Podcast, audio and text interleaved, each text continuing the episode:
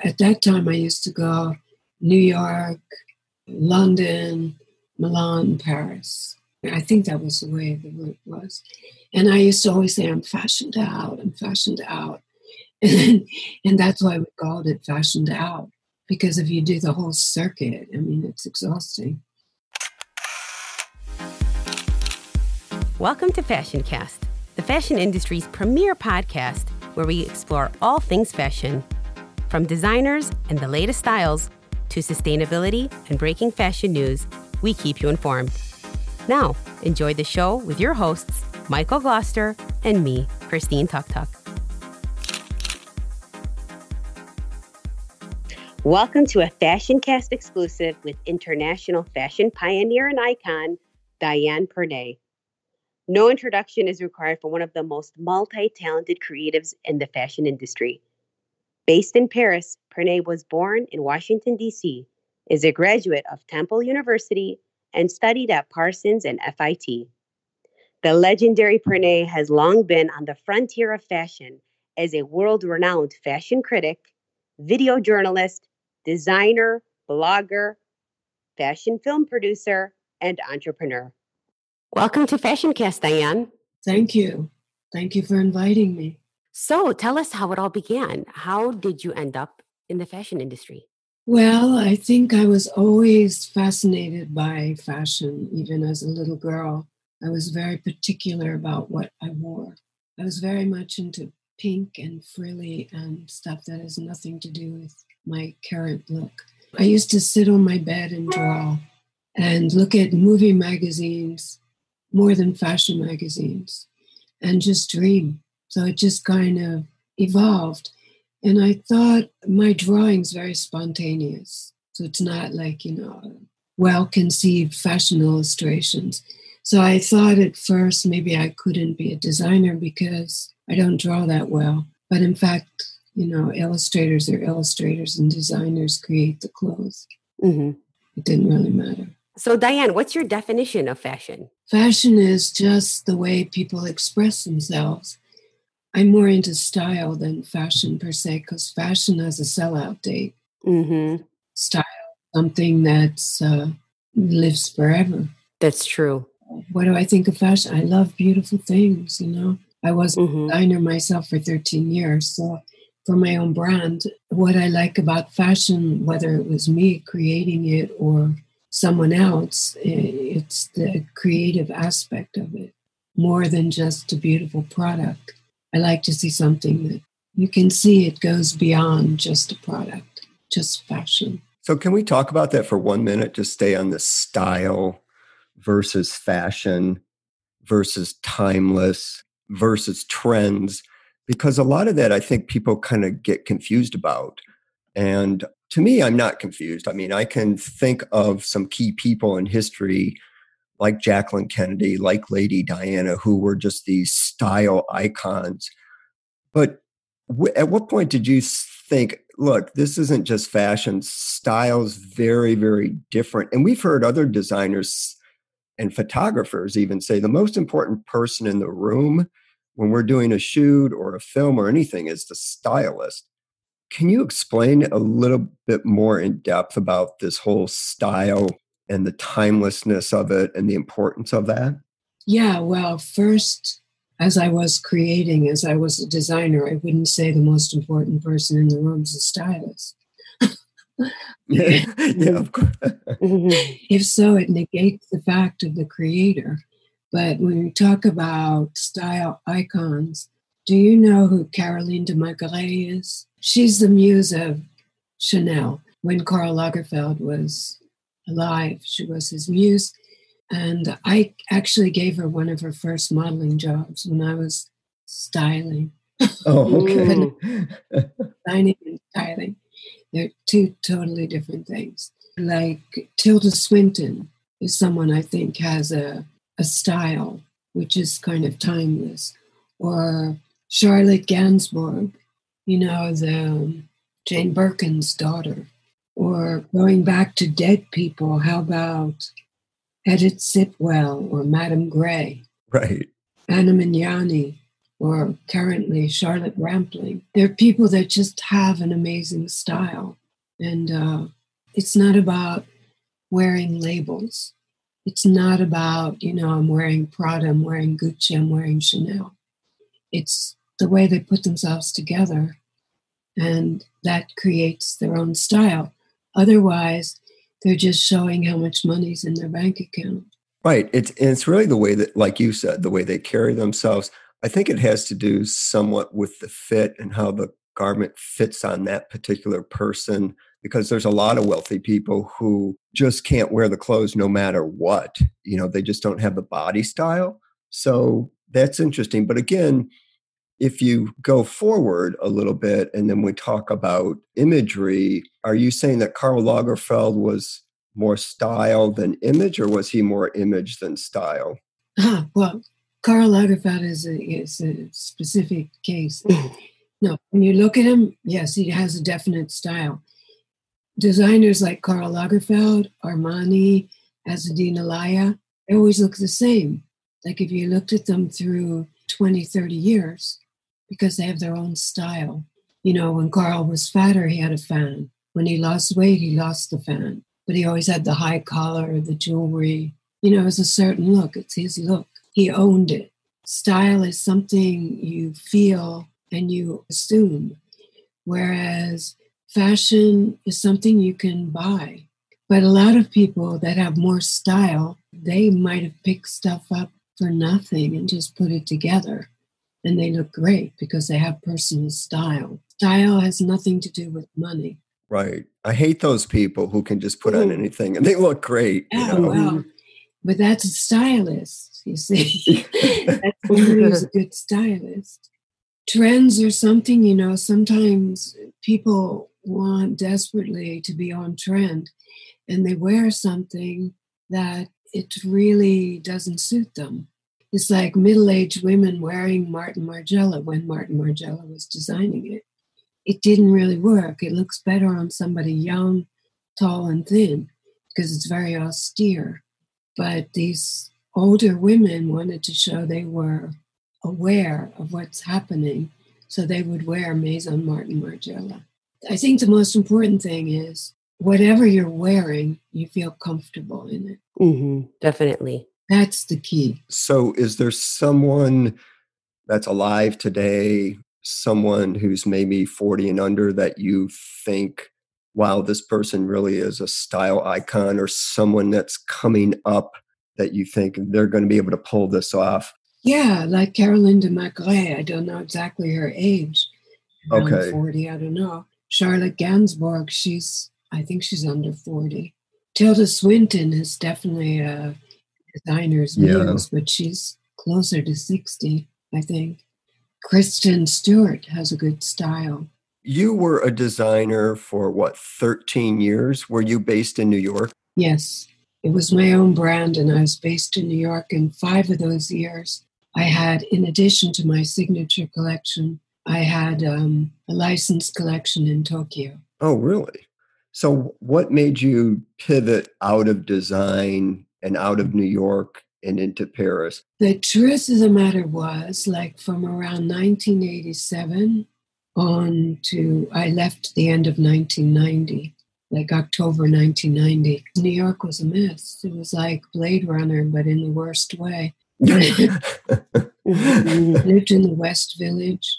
There was an AIDS epidemic that I'd say, no exaggeration, 85, 90% of my neighborhood was dead or dying. Wow. Oh, God, that's awful. The mental patients out of the hospitals, they were living on the street, there was crack.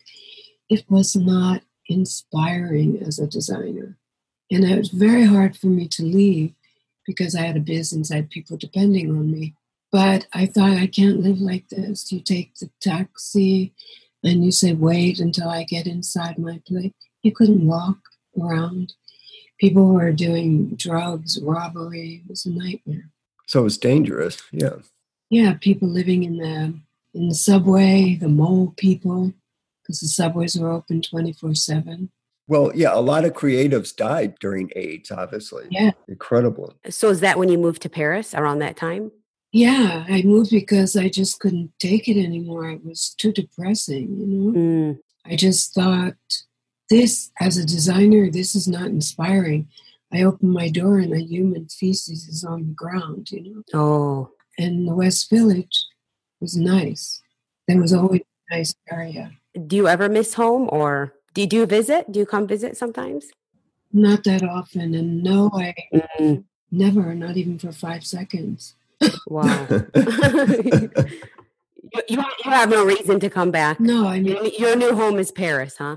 Yeah, I mean, um, I went back for the BOF 500 gala a couple times. Uh-huh. You know, I go back like maybe three days, which was great.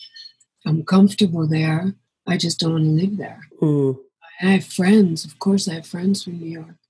Most of my friends from New York now I met in Paris, funnily enough, but they live in New York.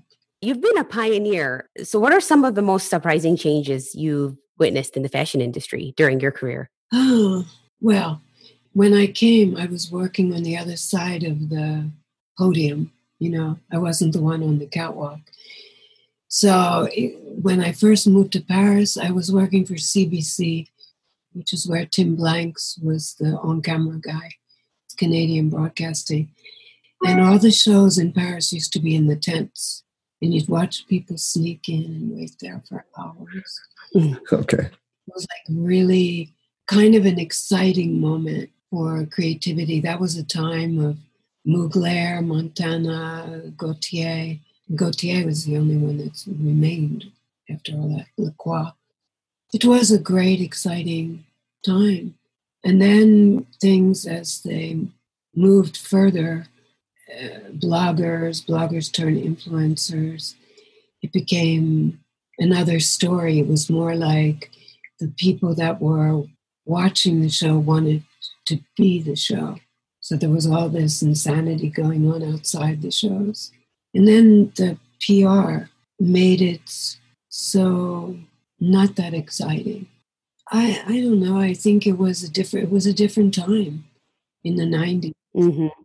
Is that when you had the aha moment to really jump into the blogging? At what point did you say, "I'm, you know, this makes sense. Maybe I should try blogging, and it should really be about fashion and style and so forth"? Well, I'm the first blog. There weren't any fashion blogs. There were political blogs and food blogs and economy blogs. Yeah, all the boring blogs. No, I mean it depends. Yeah, what, what métier you're in.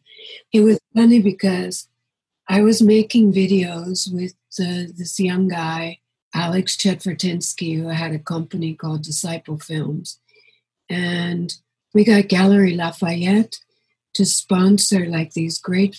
I mean, I could send you a link. They're really fun it's like a bit of fashion history in 2002 Please do. 2003 yeah. yeah. called fashioned out because we would go at that time i used to go new york london milan paris i think that was the way the route was and i used to always say i'm fashioned out i'm fashioned out and, and that's why we called it fashioned out because if you do the whole circuit i mean it's exhausting in Milan, there was this girl, Anina. She was a showroom model for one of the designers in Milan, and she became friends with Alex. And she was very tech oriented.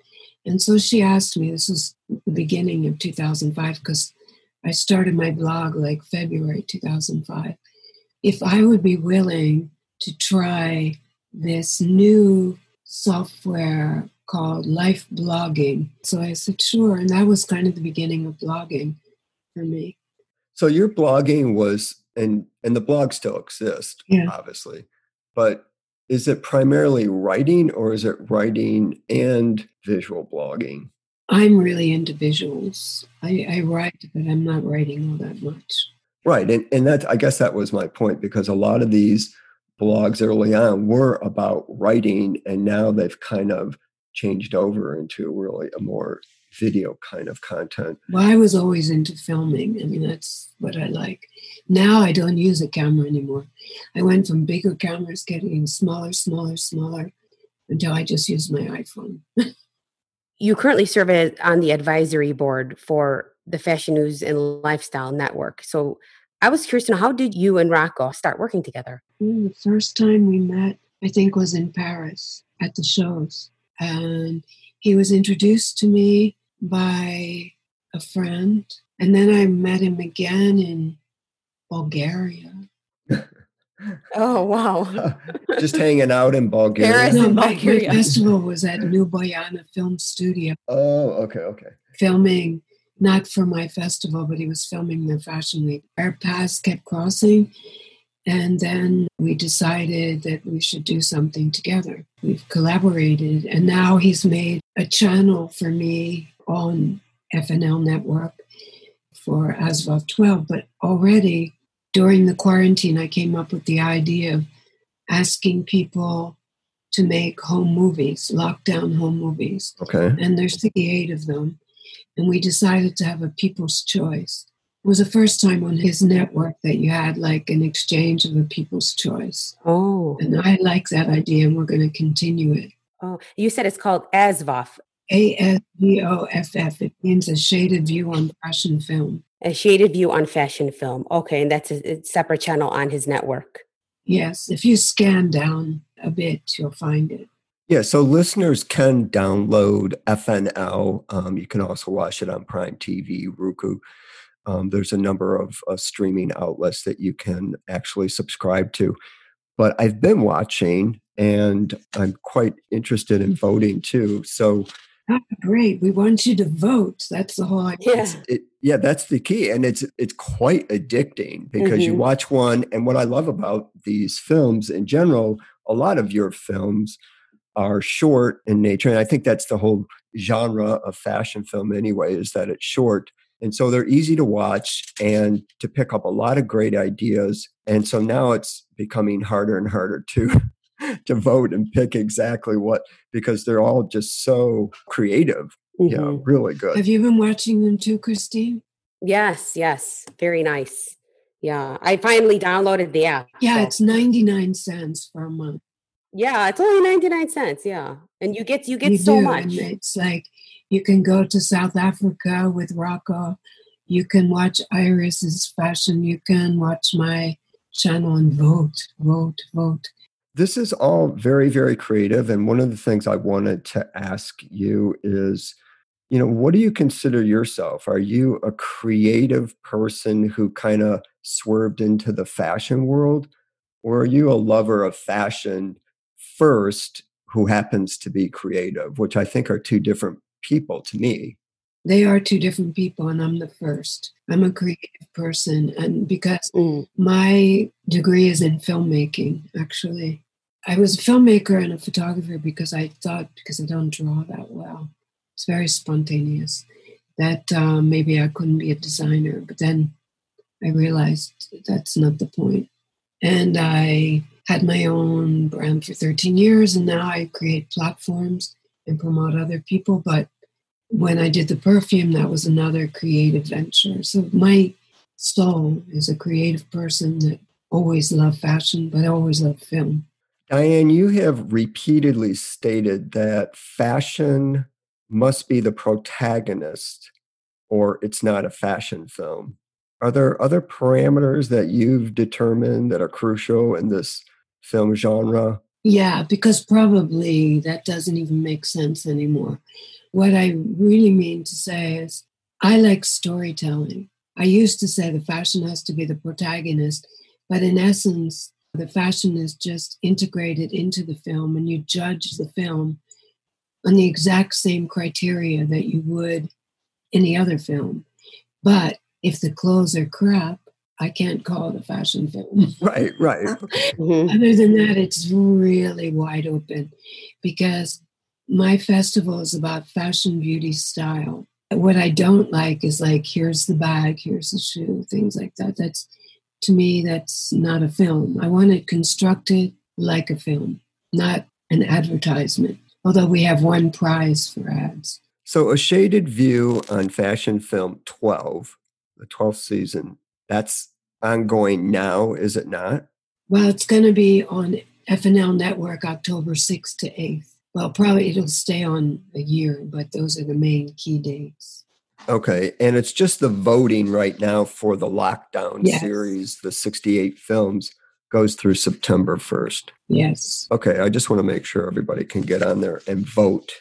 So you launched Diane Pernet Perfumes five years ago. Yes. What motivated you to enter the perfume business? Well, it's interesting because actually, when I was a designer, it was something I dreamed of doing, but I wasn't in a position to do it myself. And one day I was in Florence at Pitti Uomo, which is this big Italian men's trade show. And I ran into a friend of mine, Christian Seganfreddo, and he said, You know, it's time you do a perfume.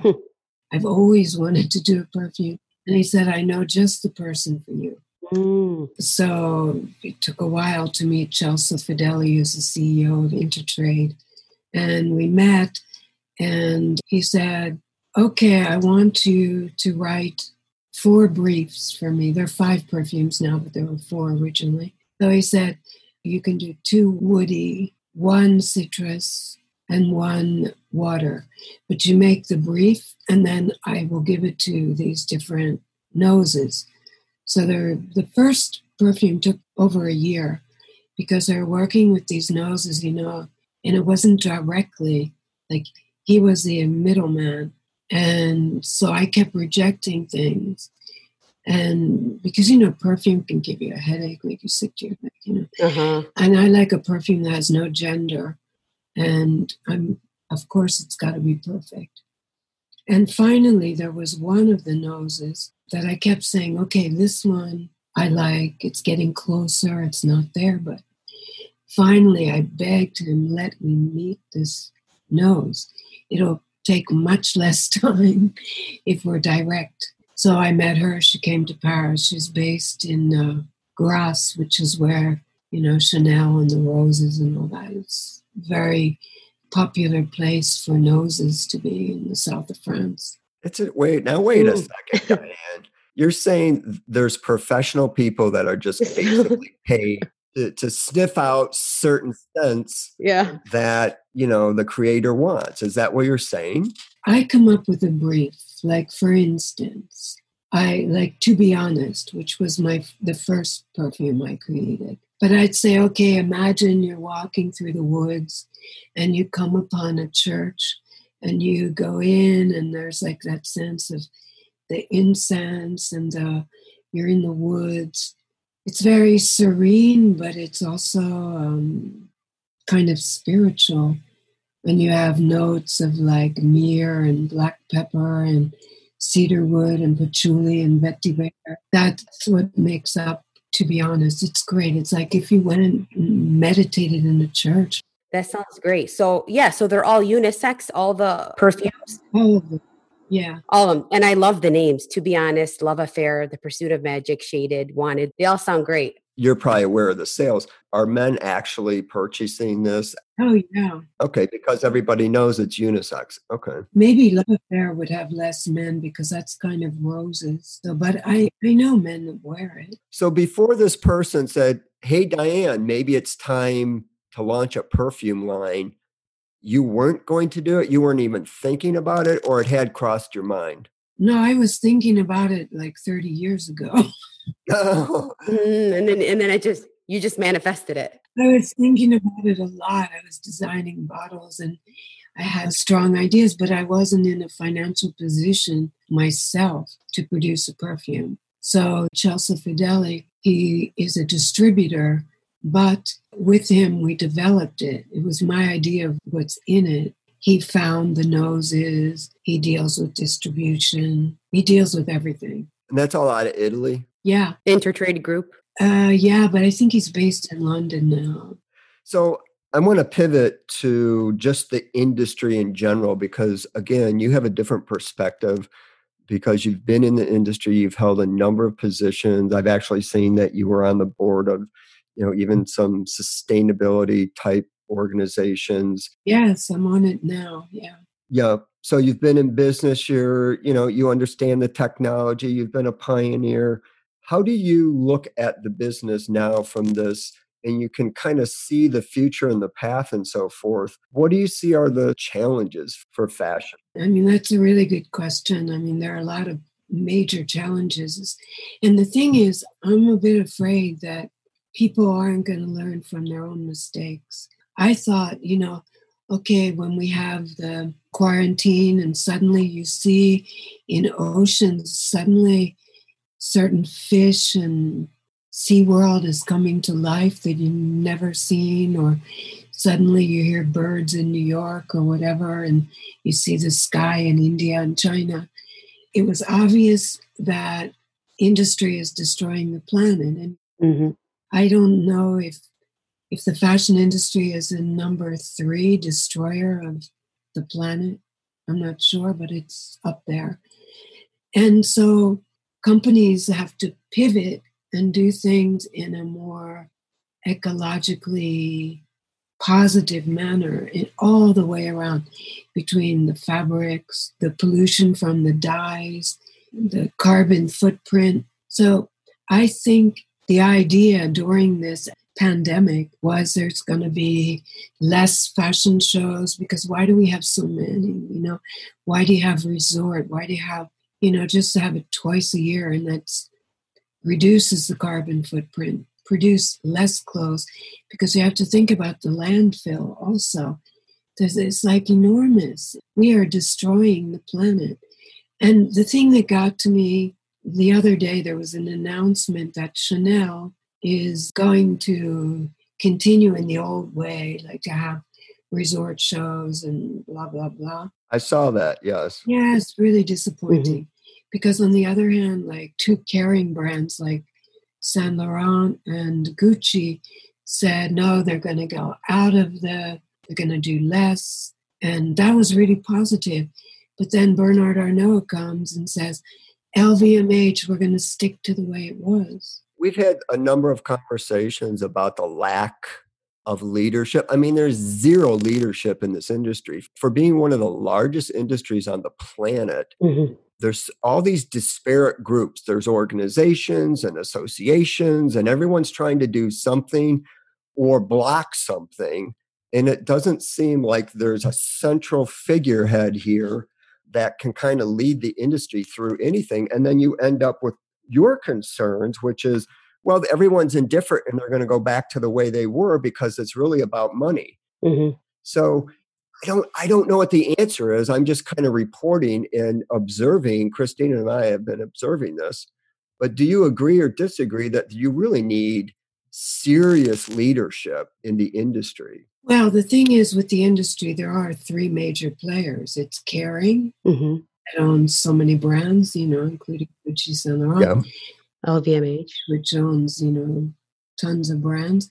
And then you have Richemont. Yeah. And those three powers control everything. That's true. The only thing that can change is young designers, new brands. It's easier for them to start in a eco-friendly, sustainable manner. I was listening to one designer talking during London Fashion Week, which was kind of a digital Fashion Week disaster. Okay. But there was one interesting podcast, and it was this designer, Raeburn, Christopher Raeburn, but it's called Raeburn now because he does it with his brother. And he goes, You know what? I'm just going to go around and search military uniforms from Europe, rework them.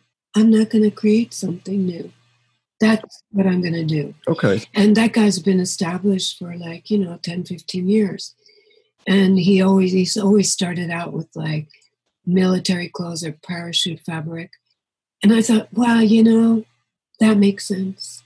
I mean, there's a lot of designers that are doing upcycling or trying to be sustainable or like in 10 years we'll be sustainable like big companies are saying things fast fashion like h&m they're doing certain segments that are green, but they should do the whole thing. But in order to do that, it's going to cost them a lot of money. Mm-hmm.